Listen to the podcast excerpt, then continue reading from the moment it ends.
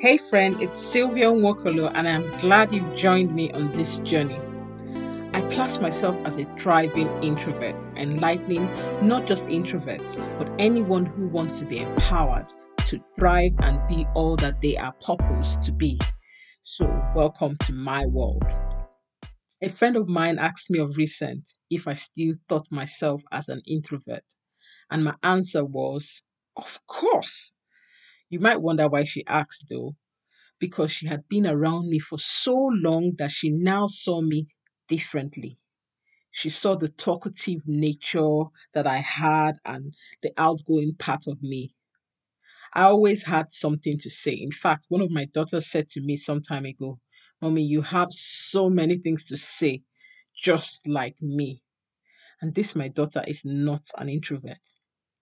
I really wouldn't have classed myself as talking too much, but I guess I have a lot to teach them about life.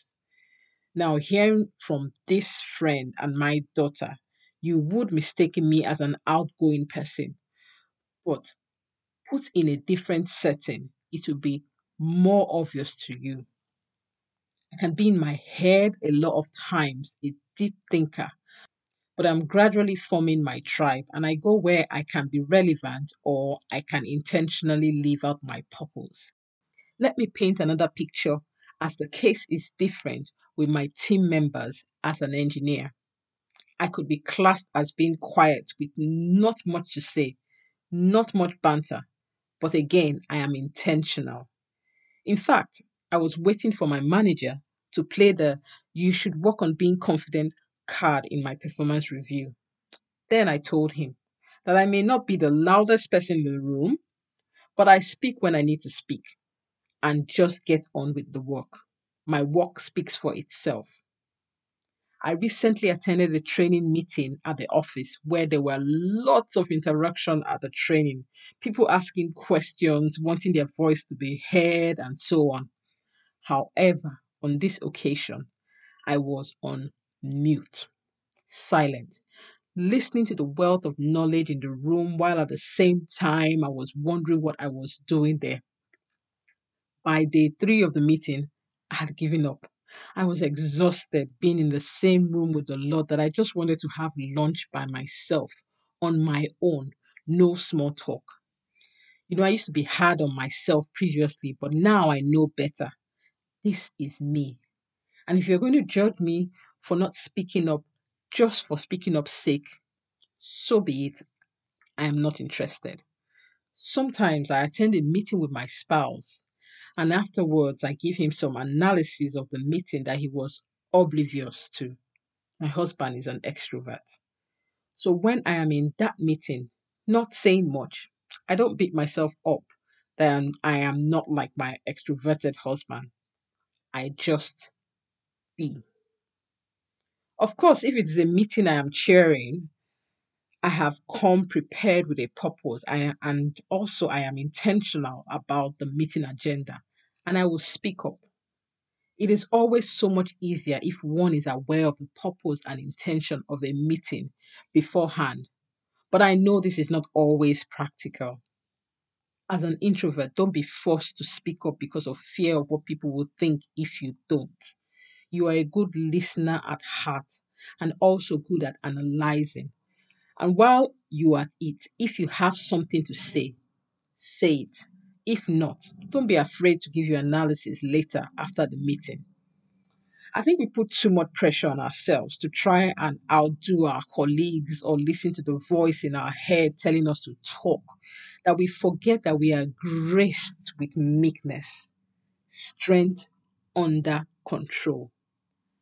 Listen, then talk with intention. And if you eventually didn't really have anything to say, then don't. No judgment. As an introvert, you have to learn to be your biggest cheerleader.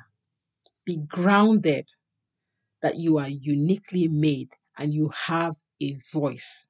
When your voice needs to be heard, don't be afraid to use it because you feel you have been silent for too long and it is better to be kept that way. No, use your voice intentionally. This is why you have to choose your association intentionally. I know in a school you are thrown into some classroom environment that you would not have chosen for yourself.